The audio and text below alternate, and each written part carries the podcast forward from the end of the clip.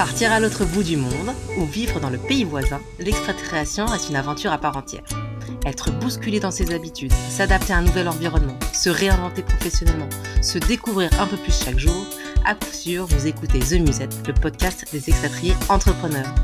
Bonjour à tous, je suis Adeline Verdier-Velten, sa fondatrice. Dans ce podcast, vous allez découvrir des histoires de vie, d'envie, des témoignages de femmes qui ont décidé de se lancer dans l'entrepreneuriat durant cette parenthèse de vie à l'étranger. Courageuses, créatives, innovantes, solidaires, déterminées et engagées. Bienvenue dans l'univers inspiré et inspirant de nos musées, nos expatpreneurs aux quatre coins du monde.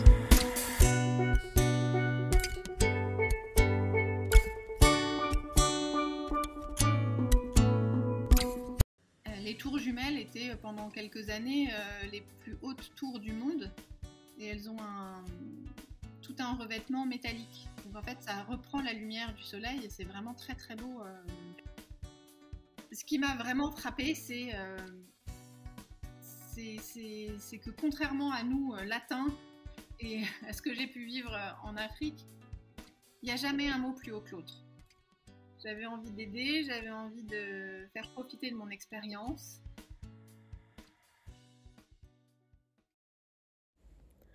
Tenter de découvrir un pays alors qu'on débarque en pleine pandémie. Trouver tout de même son équilibre, même en expatriation, et oser entreprendre pour aider les autres. Telle est l'histoire de Marie, expat à Kuala Lumpur. Je vous invite à écouter notre discussion avec Marie, qui est d'accord pour dire que s'expatrier est une aventure et qu'il est culpabilisant parfois de faire bouger les enfants, même si cela reste une très belle expérience. Conversation entre Dubaï et Kuala Lumpur. Bonne écoute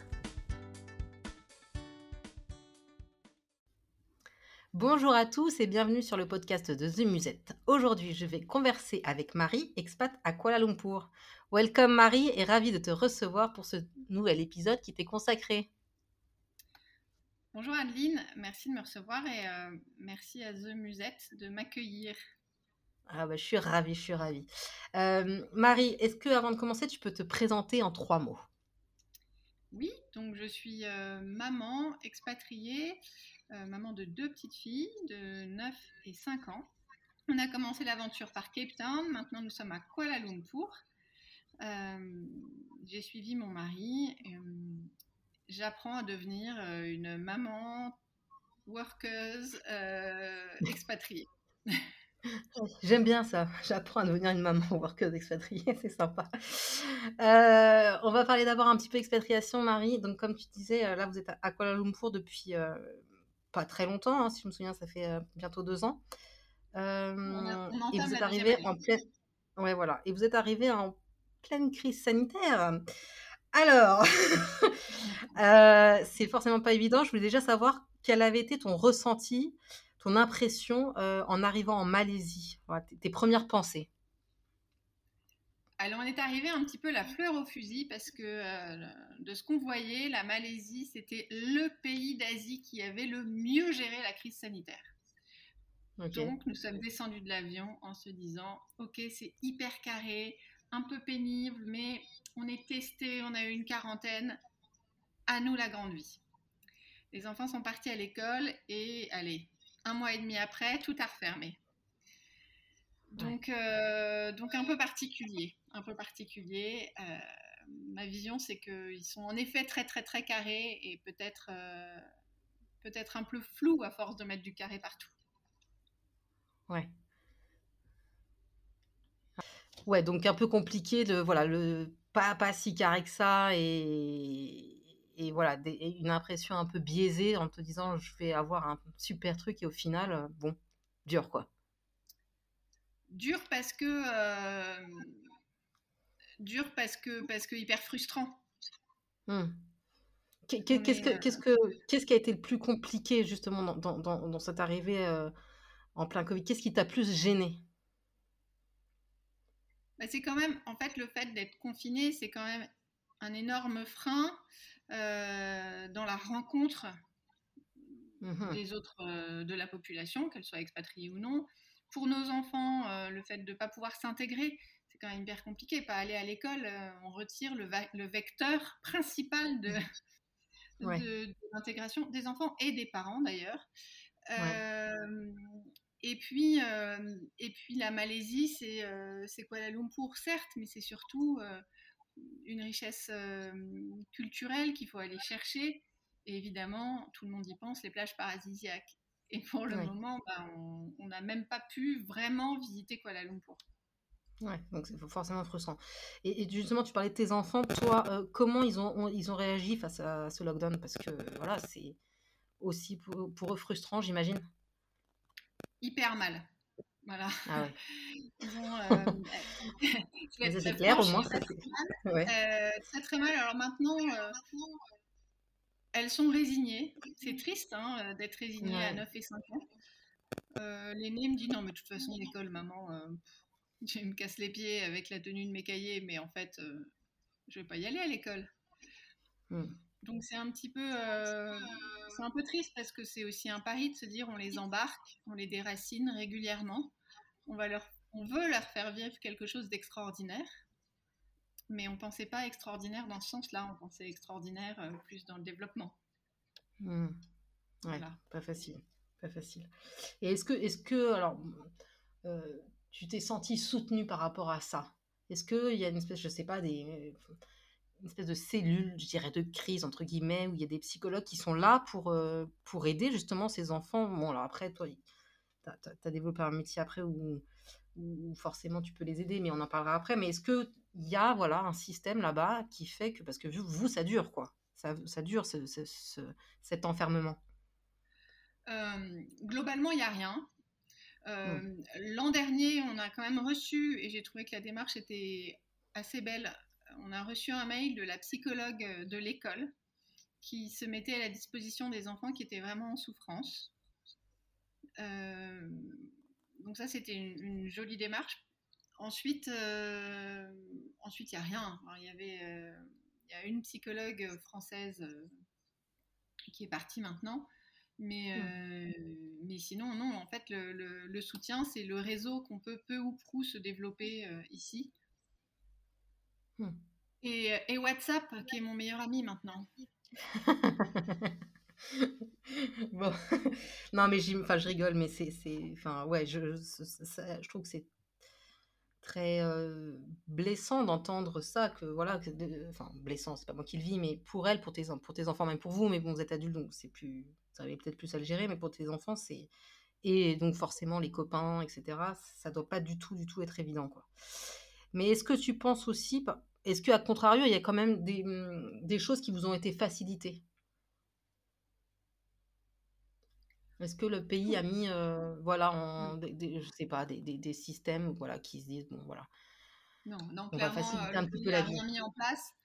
Euh, l'école, euh, le lycée français, mmh à essayer de mettre en place des choses. Un exemple tout bête, euh, demain, nous avons livraison à domicile de tous les manuels scolaires euh, pour ma fille qui est en sixième. Donc avec le mhm. service de bus qui est évidemment inactif, ils vont faire la tournée de tous les élèves. Euh, ça, ah, c'est bah, une, une, chouette idée. Après, les profs se mettent en quatre pour essayer de, de développer de développer des ateliers pour que les enfants ne perdent pas trop. Euh, mais non, autrement, euh, non, le, gouvernement ne met rien en place. Ouais, pas évident. pas ok. Euh, bon, alors on va essayer de, partir un peu plus sur, sur, la visite de Kuala Lumpur, même si, voilà, je, comme tu l'as dit, c'est un peu compliqué pour toi parce que vous n'avez pas vraiment accès. Qu'est-ce que tu préfères à Kuala Lumpur de ce que tu as pu visiter? Est-ce qu'il y a des monuments, des restos, des... Enfin voilà, quelque chose qui te plaît vraiment là-bas? L'architecture, ce, qui, ce qui est super chouette, c'est qu'il y a un mélange de food court asiatique et de très bons restos. Des, des hôtels de luxe avec euh, des super terrasses où on peut aller dîner, prendre un verre, avec une vue à couper le souffle sur la skyline et de nuit tout est illuminé. Euh, les tours jumelles étaient euh, pendant quelques années les plus hautes tours du monde et elles ont un, tout un revêtement métallique. Donc en fait, ça reprend la lumière du soleil et c'est vraiment très très beau vers 18h. Donc ça c'est ça c'est chouette quand on peut quand on peut sortir, ça c'est très sympa. En plus de ça, moi qui viens d'Afrique du Sud, mm-hmm. se promener le soir dans la rue, c'est sans problème. Il y a ah oui, c'est assez. Ouais, tu te sens assez safe. Ah bah complètement. Vraiment. donc ça, c'est plutôt agréable aussi. Et, et alors, on est dans une très grosse ville, une très grosse ville asiatique comme on peut les imaginer, donc avec des buildings qui sortent un peu de nulle part. Mais la jungle est restée très présente. Donc on peut se promener dans la rue et croiser des singes. Sans problème. Non, non, c'est pas une blague. Hein. Ouais, ouais, ouais, mais j'imagine qu'il y, a un décalage quand tu. Donc c'est assez, assez, marrant d'emmener ses enfants à l'école et de leur dire Tiens, regarde les singes, fais gaffe à ton goûter. Donc voilà. C'est marrant. Tu disais que c'était assez safe, etc. Je, suppose que c'est dû à, leur culture. Euh, quand on s'expatrie, on, est confronté euh, à différentes cultures. Qu'est-ce qui t'a le plus marqué chez les Malaisiens, en positif ou en négatif hein? Alors, c'est peut-être parce que euh, je les connais pas bien pour le moment. Ils sont extrêmement. Euh, la population que j'ai pu rencontrer est toujours très gentille. Vraiment très gentille. Gentille avec les enfants ce qui m'a vraiment frappé, euh, c'est que contrairement à nous, euh, latins, et à ce que j'ai pu vivre euh, en Afrique, il n'y a jamais un mot plus haut que l'autre. Et ça, on me l'avait dit, on m'avait dit, tu vas voir en Asie. Mais c'est frappant. C'est frappant. Il n'y a jamais un mot plus haut que l'autre. Ils, ne disent pas non. Ils ne disent pas non ou c'est parce que c'est aussi du respect? Parce qu'ils savent pas dire non. Non, c'est pas qu'ils ne veulent pas dire. Ils ne savent pas, c'est qu'ils ne veulent pas. C'est une espèce de ah. respect. C'est aussi une façon de ne pas perdre la face. Euh, mais ça donne euh, une espèce de sérénité. Tu n'entendras, je veux dire, jamais, c'est peut-être exagéré, mais tu n'entendras que très très rarement quelqu'un klaxonner dans sa voiture. Hmm. C'est très calme. Contrairement ça klaxonne. Voilà. C'est très calme. D'accord. Euh, ça me fait penser que la, dernière fois, j'interrogeais euh, Julie qui est en, Corée du Sud et je lui demandais euh, si c'était facile de, se lier avec les, Coréens. est-ce que toi, donc c'était un peu difficile pour elle, mais est-ce que tu as aussi ce ressenti là, toi, avec les Malaisiens?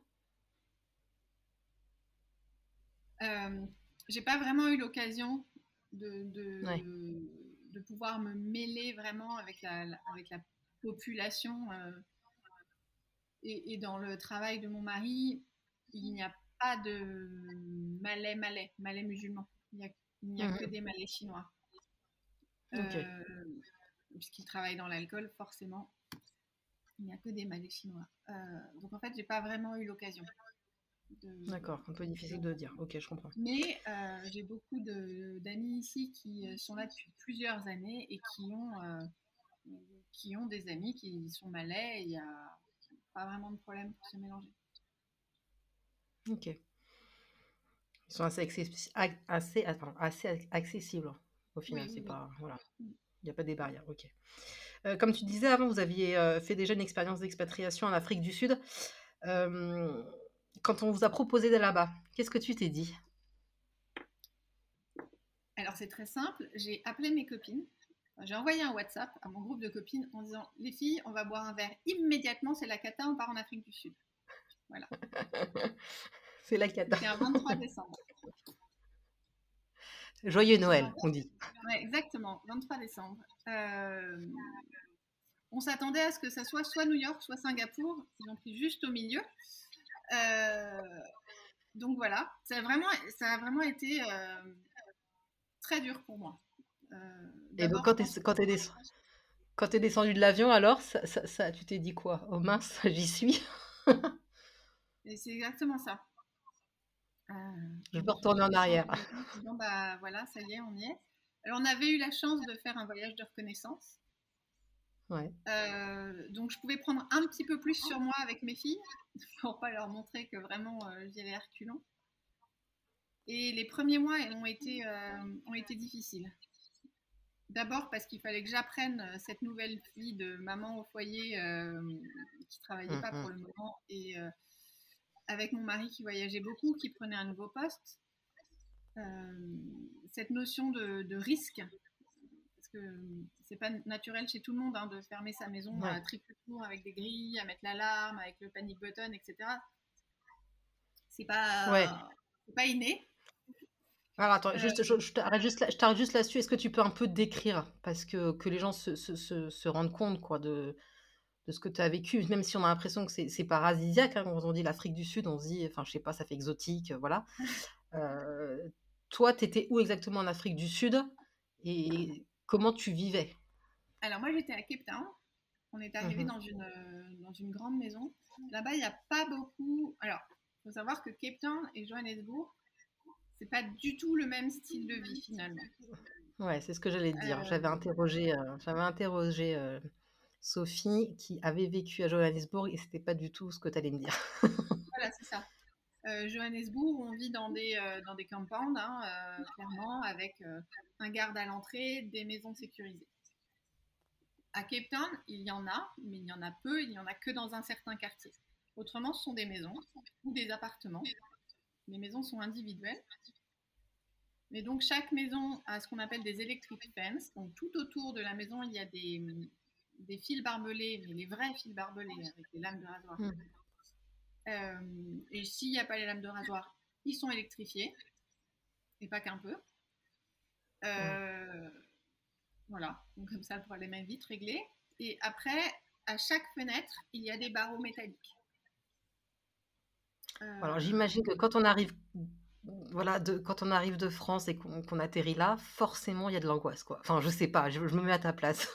oui, oui, il y a de l'angoisse et puis il y a, y comprendre comment fonctionne, euh, comment fonctionne l'alarme qui forcément va se déclencher la nuit. Euh, il y a la, alors c'est pas la police en fait, ce sont des sécurités privées qui sont rattachées aux alarmes, qui font des rondes la nuit et quand l'alarme sonne, ils appellent sur notre téléphone et ensuite ils viennent à la maison vérifier tout ça, ça fait, ça, fait très peur hein, euh, concrètement. Et puis, en plus de ça, quand la première chose qu'on fait, on regarde sur Google, et c'est une grosse erreur, parce que finalement, on voit que des horreurs. Euh, ensuite, euh, je me souviens que j'ai rencontré quelqu'un qui est devenu une amie et qui était là depuis plus longtemps que moi, parce que ça faisait 4 ans. Et elle m'a dit non, mais de toute façon, c'est comme vivre à Paris dans certains quartiers, il faut suivre certaines règles et il ne t'arrivera rien. Et là, je lui dis, ça va, c'est bon. Euh, elle me prend pour qui euh, euh, C'est hyper dangereux, son pays, c'est un coup de gorge, etc. Maintenant, je suis la première à dire la même chose, c'est-à-dire, bon, oui, il faut bien fermer, oui, on ne se balade pas avec toutes ces bagues, ces boucles d'oreilles, ces montres, etc. On ferme sa portière, on regarde, on regarde dans son rétro. On va pas se balader tout seul la nuit dans les quartiers moyens. Mais sinon, Sinon, au final, tu as adoré quand même. Ah, sinon, euh, alors, le contexte est tel que j'ai pas vraiment fait mon deuil. Hein. C'est pas simple avec, euh, avec l'expérience de maintenant. Mais je suis arrivée avec des pieds de plomb et finalement, c'est la ville qui m'a permis de me, développer, de me lancer dans mon activité. Et c'est la ville qui m'a permis de trouver un équilibre. Sympa en fait. Euh, Sympa l'expatriation au final. Ouais, ouais. Et, oui, il y a la mer, mais elle est à 13 degrés. Mais il y a, enfin, voilà, j'ai vraiment trouvé qu'il y avait une énergie et un style de vie qui me correspondait et qui correspondait très bien à, ma petite famille. Et on était, on était heureux comme des papes. Et alors, qu'est-ce que tu préfères chez eux, chez les Africains? Alors, euh, L'Afrique du Sud et Cape Town, euh, c'est l'Afrique, hein, très clairement. Euh, mais je pense que Cape Town est vraiment une bulle. et que, encore une fois, si je parle de mon expérience à des personnes qui habitent Jobourg, Johannesburg, ils n'auront pas le même regard que le mien. Euh, mhm. Maintenant, moi, ce que j'ai adoré, c'est le fait de pouvoir être beaucoup à l'extérieur, avoir une énergie, euh, une énergie permanente. Ils sont à 5 heures du matin au sport pour pouvoir aller bosser à 7h30. Mais à 5 heures, ils sont dehors et ils vont se promener au bord de l'eau, ils vont nager, qu'ils nagent dans l'eau à 10 degrés, sans problème. un, peu, un peu des Hollandais, quoi. un peu des Hollandais, tout ça. et, et, et, le week-end, ils font ce qu'on appelle des brailles, donc en fait, c'est des gros barbecues. Hein. Mmh tout le monde vient avec ce qu'il veut manger et on arrive à midi, on repart à 18h, on a passé la journée au bord de la piscine avec les enfants, même l'hiver. Voilà. Et en fait, cette espèce de dynamisme par la nature et une mobilité, ils sont capables d'aller bosser partout, n'importe où avec un ordinateur. Euh, c'est un peu, euh, c'est un peu la côtesse des États-Unis. Ok. Et donc cette énergie, tu la retrouves moins euh, en Malaisie, on va dire, excepté Covid, si tu arrives un peu à t'y projeter. Excepté Covid, je pense qu'il n'y a pas cette énergie. D'accord. Euh, mais c'est un pays où il fait très chaud, la Malaisie, un pays où il fait très humide, donc forcément on n'est pas dehors. Mm, mm. Euh, les gens vivent beaucoup dans les malls. Il y a des food courts dans les malls, on va faire du shopping parce qu'il fait frais.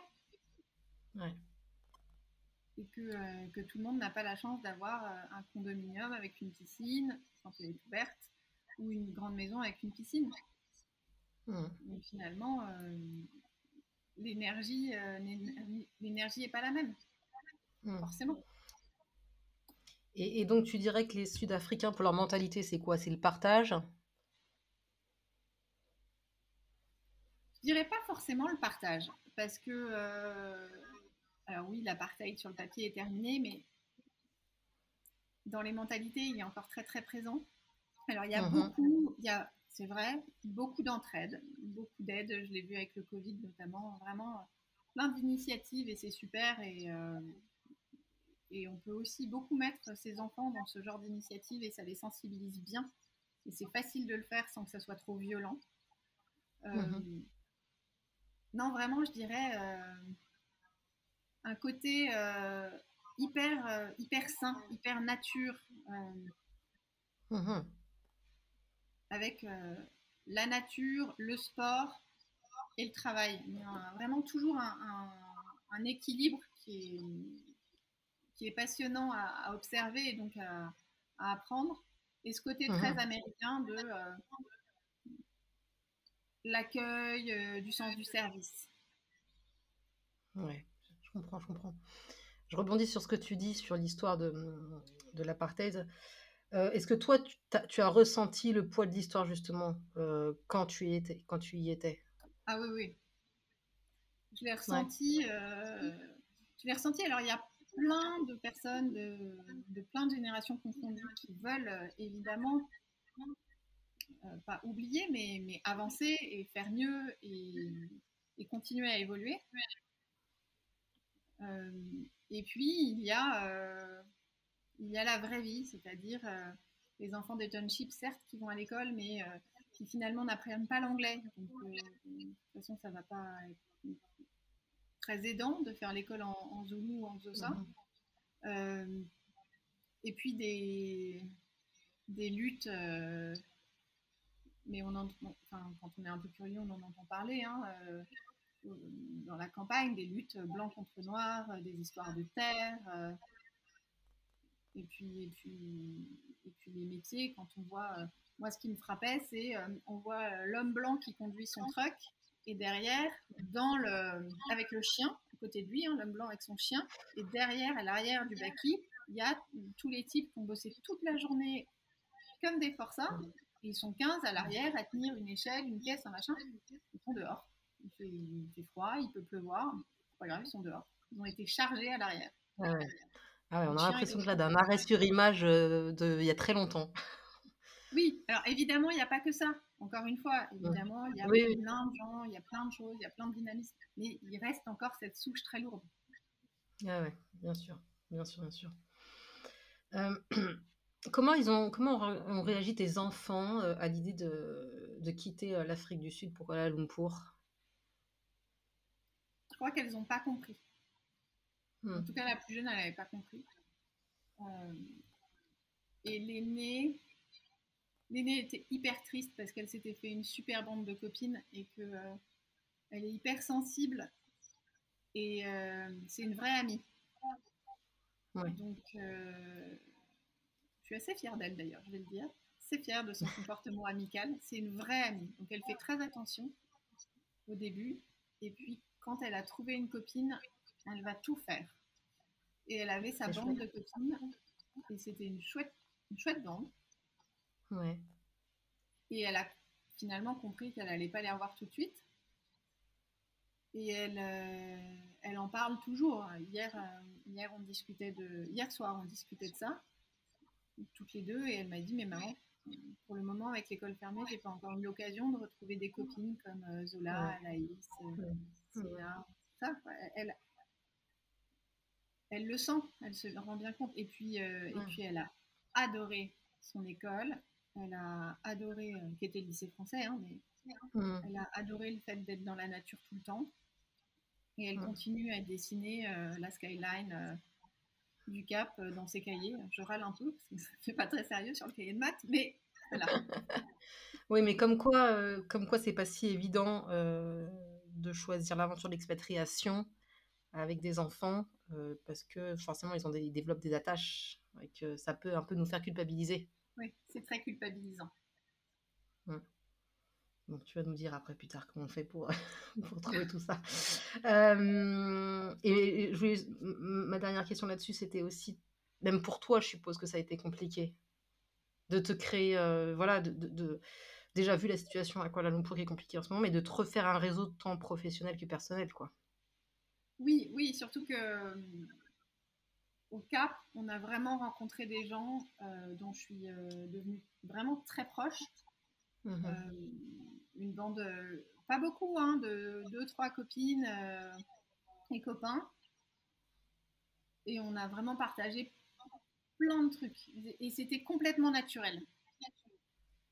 Euh, là, Mais en même temps, c'est ça qui est riche. Hein. C'est ça qui est riche, hein, parce que je dis c'est ça qui est riche avec l'expatriation. C'est de créer ces liens-là. oui, exactement. Alors, bêtement, j'étais partie de Paris en disant non, mais de toute façon, je pars trois ans, donc je ne vais pas m'en faire des copains, parce que si c'est pour à chaque fois souffrir pareil, bah, je suis tombée dans le panneau. On est plusieurs. Et, euh, euh, et, voilà, alors ici, j'ai rencontré des personnes super, mais on n'a pas encore eu l'occasion de, créer ces liens aussi forts. Ah, foutu virus. Ouais, professionnellement, j'en suis pas à la même phase. Euh, au CAB, j'étais plus dans une phase de construction de réflexion puis de hmm. construction. Là, je suis plus dans une phase de développement, donc c'est pas, c'est pas hmm, pareil. Ça pareil.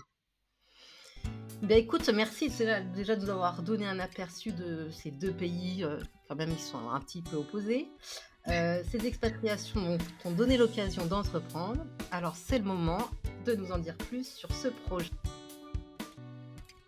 Marie, euh, quelle est d'abord ta formation de départ, je dirais? Moi, j'ai fait une école de commerce. Et j'ai fait plus de 10 ans de marketing spécialisé dans le digital. Mhm. Et voilà, je suis passée par, par, des grosses boîtes comme Vente Privée, Parfum Christian Dior, Etam, donc vraiment des, bien des grosses machines. D'accord. Avant de partir, euh, j'ai décidé de monter ma propre structure, donc j'étais quand même entrepreneur dans l'arme avant de devenir expatriée. Ouais. Pour mhm. faire du conseil en, marketing digital. Et une fois que ma boîte était bien lancée et qu'elle fonctionnait, mon mari m'a dit Chérie, on s'en va. C'est tellement plus drôle de recommencer. on s'ennuie. Donc, j'ai. Bah voilà. Donc justement, donc justement, euh, tu as décidé de te lancer euh, dans le coaching. Alors explique-nous un petit peu le cheminement de tout ça. Alors le cheminement, c'est que quand je suis arrivée en Afrique du Sud, euh, j'ai continué mon conseil, le conseil en marketing, parce que finalement c'était ce qu'il y avait de plus simple. Je me suis bien rendu compte que euh, je passais à côté de quelque chose. J'étais heureuse, que je retrouvais un peu le ronron que j'avais envie de suivre en étant envie de, fuir, en étant euh, dans des grosses boîtes. Et j'ai eu la chance de rencontrer une, euh, une, femme française qui était là pour un an et qui faisait des bilans de compétences. Donc j'ai fait un bilan de compétences qui m'a permis de vraiment bien comprendre que j'avais envie d'aider. J'avais envie d'aider, j'avais envie de faire profiter de mon expérience et euh, qu'avec euh, ma fille aînée qui avait un, profil euh, particulier, j'avais envie d'aider les enfants. Donc la première piste a été de se dire que j'allais devenir psychologue. Je me suis vite rendu compte que ça allait être trop compliqué à distance de, faire cette formation. Et donc j'ai creusé avec elle, notamment avec cette femme qui était vraiment brillante. Et, euh, et de fil en aiguille, je suis repartie avec un papier disait faire du coaching. Je ne savais pas trop bien ce que, pas vraiment ce que c'était. Donc j'ai mis six mois à dessiner mon, mon propre projet. Et mon projet, en fait, euh, il, est, il, est, venu euh, finalement assez naturellement en se disant je vais aider à la fois les adultes qui sont notamment dans mon cas, c'est-à-dire globalement des, des, conjoints suiveurs. Alors évidemment, au fur et à mesure, ça s'est étoffé, mais ça partait de là, des conjoints suiveurs qui euh, avaient envie de faire un bilan sur leur carrière, sur leur vie, et qui avaient envie d'avancer. Donc ça, c'est le premier bloc qui est le bilan de compétences. Et ensuite, les personnes qui ont hmm. déjà réalisé ou qui ont déjà une idée, qui sont bloquées, et donc les accompagner avec un coaching. Globalement, c'est hmm. du coaching professionnel. Euh, pas vraiment coaching de vie. Ok. Mais qui s'adapte, enfin voilà, et tu, te, tu, tu, tu, fais aussi une partie et À côté, je me suis formée pour comme une tu disais. enfant, où là, j'aide les mhm. enfants soit à s'orienter euh, avec des bilans d'orientation, soit du coaching scolaire. C'est pas de l'accompagnement scolaire, c'est vraiment du coaching. Donc c'est apprendre, apprendre à comprendre comment on travaille, à être plus efficace, euh, à gérer son stress, à préparer les examens. Ok, et ça c'est pareil. Voilà, pour ceux qui nous écoutent, et s'ils sont intéressés, euh, je sais pas, il faut combien de séances pour un enfant, admettons Pour un enfant, en coaching, il faut 5 séances à peu près. Et en bilan d'orientation, il en faut trois. Ok. Euh, je, vais approfondir sur, sur, ton, sur ton projet, mais j'avais une question qui m'est venue en, t'écoutant. Là, je me suis dit, mais est-ce que tu as eu peur de te lancer? Parce que, voilà, tu avais, comme tu disais au départ, un petit peu ton ronron, euh, ton, voilà, tes, tes, cases, je dirais, euh, entrepreneuriales, avec tout ton boulot que tu faisais avant. Est-ce que tu t'es dit, oulala, je, un, je vais dans un pays, au départ, l'Afrique du Sud, je suis pas hyper heureuse d'y aller. Et après, je, en même temps, je vais aussi lancer quelque chose. En fait, je pense que j'ai fonctionné par étapes. D'abord, je me suis adaptée à l'Afrique du Sud et ensuite, je me suis dit, OK, on y va. On va faire quelque chose maintenant.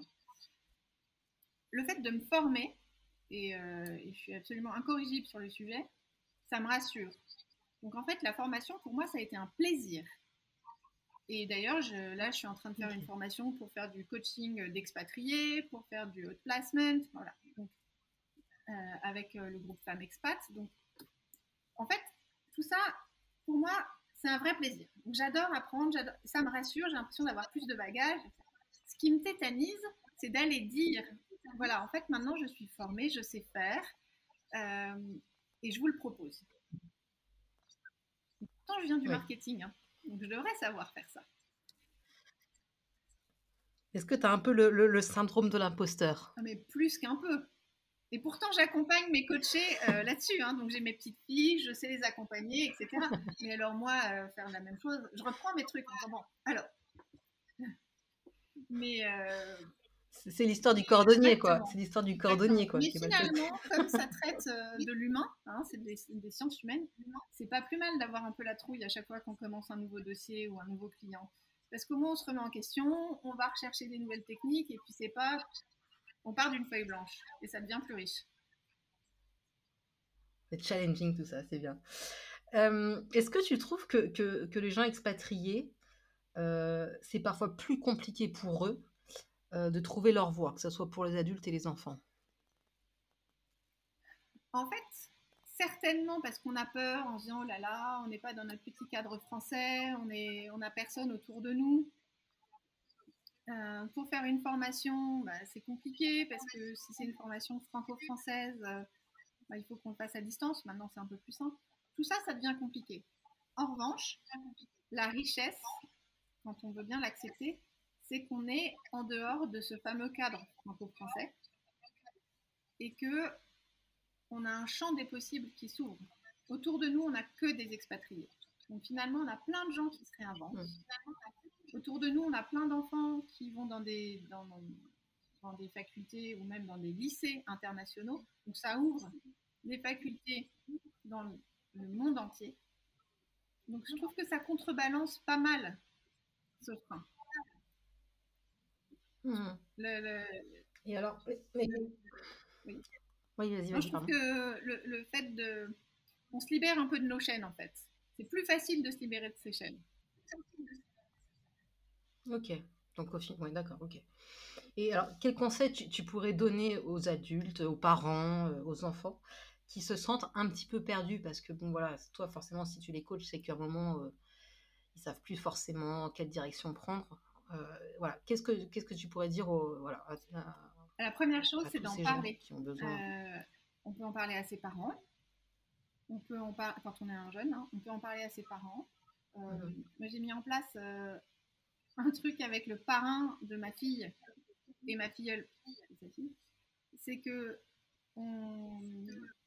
quand ma filleule a envie de, se parler, de me parler, elle n'a pas envie de parler à ses parents, quand ma fille a envie de parler à son parrain et pas forcément à moi, on organise un call et ils se parlent. Et quand on voit qu'il y a, euh, moi en tant que marraine, je vois qu'il y a vraiment un nœud quelque part, j'en parle aux parents. Sinon, on n'en parle pas. C'est entre nous et, et c'est un regard différent. Donc c'est en parler, même pour un adulte, mm. en parler, dire voilà, je cherche un peu une activité, je sais pas où. Très souvent, dans la discussion, il y a quelqu'un qui lève le doigt en disant ah mais attends, mais j'ai rencontré quelqu'un qui peut éventuellement t'aider. Tiens, j'ai lu un truc. c'est vrai ça. The Musette, par exemple. par exemple. Euh, donc ça c'est le premier sujet. Et le deuxième sujet, c'est euh, poser son crayon et aller voir ailleurs. C'est-à-dire, ah, j'aime, euh, j'aime faire du dessin, et ben je vais aller dessiner et j'arrête de me triturer et ça va me donner un peu d'énergie. J'aime faire du sport, je vais faire du vélo, de la piscine, du tennis, de la corde à sauter, peu importe. Mais il faut, euh, quand on se pose trop de questions, finalement on est dans un cercle qui n'est pas forcément vertueux. Donc, si jamais on rétropédale, on peut dire, ok, j'ai besoin d'énergie, où est-ce que je la trouve cette énergie? À quel moment, quand je fais quelque chose, je me sens bien? Ça peut être lire un bouquin, ça peut être découvrir un nouveau film, ça peut être plein de trucs. Faites-le. Pas, pendant six mm. mois non-stop, mais faites-le. Parce que finalement, ça va vous donner un petit boost. Et ce petit boost, vous allez pouvoir l'utiliser pour aller creuser quelque chose qui est moins agréable pour vous. Super conseil. Écoute, euh, voilà, c'est très bien. Moi, je trouve ça, je trouve ça chouette de dire, euh, voilà, pas forcément que les parents. Oui. Et puis, euh, en effet, d'avoir le lien avec sa, la famille proche, éloignée, parce que, voilà, encore une fois, en expatriation, on n'a pas tout le monde à côté. Et, et ouais, je trouve ça très, très chouette. quand tu t'es lancé, ça, je pense que c'est forcément ça. Tu t'es forcément dit que c'était une sortie de zone de confort, non? Je crois que j'y ai même pas pensé, en fait. Tant mieux. J'y ai même pas pensé parce que euh, parce que j'aime pas ça. Je pense que j'ai des parents qui m'ont toujours appris à quand tu as un 20 sur 20 dans ta zone de confort, c'est pas assez. Donc, euh, donc le dépassement est important. Aller chercher un petit peu ailleurs, c'est important. Alors mes filles me, me supportent plus parce que justement, je, je les pousse. Un peu moins maintenant parce que le contexte est moins, est moins facile, mais voilà. Et alors, et, si c'était à refaire, est-ce que tu le referais? Oui, ouais, ouais. Je le ferais même plus tôt. Ouais, t'aurais moins, moins peur, je dirais, entre guillemets. Moins peur, je me poserais peut-être moins de questions. Et puis, euh, et puis je trouve que finalement, réussir à trouver l'équilibre entre un boulot qui nous plaît, le temps qu'on a envie de garder pour nous, en perso, familial, perso, peu importe, euh, et la rémunération qui nous convient, tout ça, c'est un alliage qui n'appartient qu'à nous. Et trouver cet alliage, c'est pour moi, c'est la, la meilleure des récompenses. Mmh comprends. Je comprends, je comprends. Euh, je voulais te poser une question euh, sur le fait, entre l'image d'épinal qu'on a des expatriés conjoints suiveurs.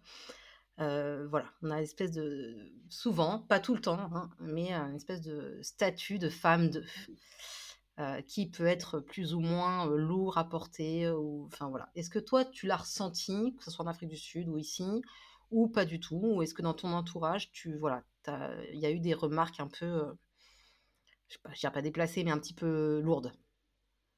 En Afrique du Sud, je je l'ai pas bien vécu du tout.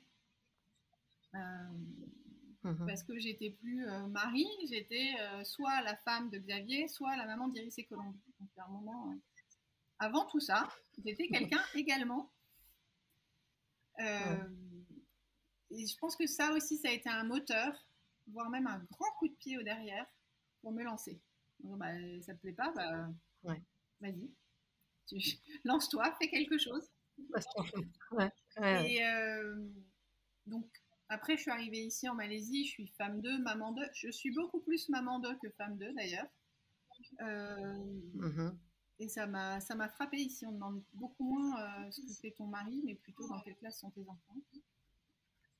Et puis, ah, j'ai mon activité, donc euh, c'est, un peu différent. Et en mhm. France,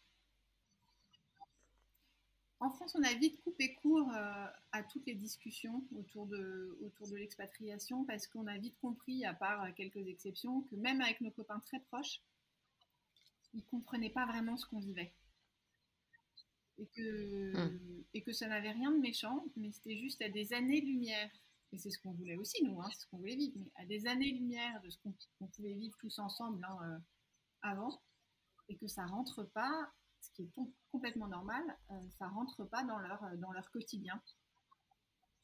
On est un peu hmm. déphasé. Donc, donc maintenant, on parle plus vraiment de ça. Ça sert à rien. J'ai le gros avantage d'avoir deux, hmm. deux beaux-frères expatriés.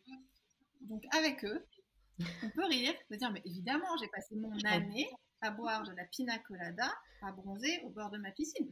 Qu'est-ce que tu veux que je fasse d'autre? Ah, Et puis aller à la plage. Qu'est-ce que, franchement, en plus, à quoi la Lumpur Donc euh, voilà. Mais euh, c'était plus des. Un petit peu quand même, quoi. Il y, a toujours un peu ce. Oui, non, mais ce, eux, ils savent. Voilà. oui, eux, ils savent.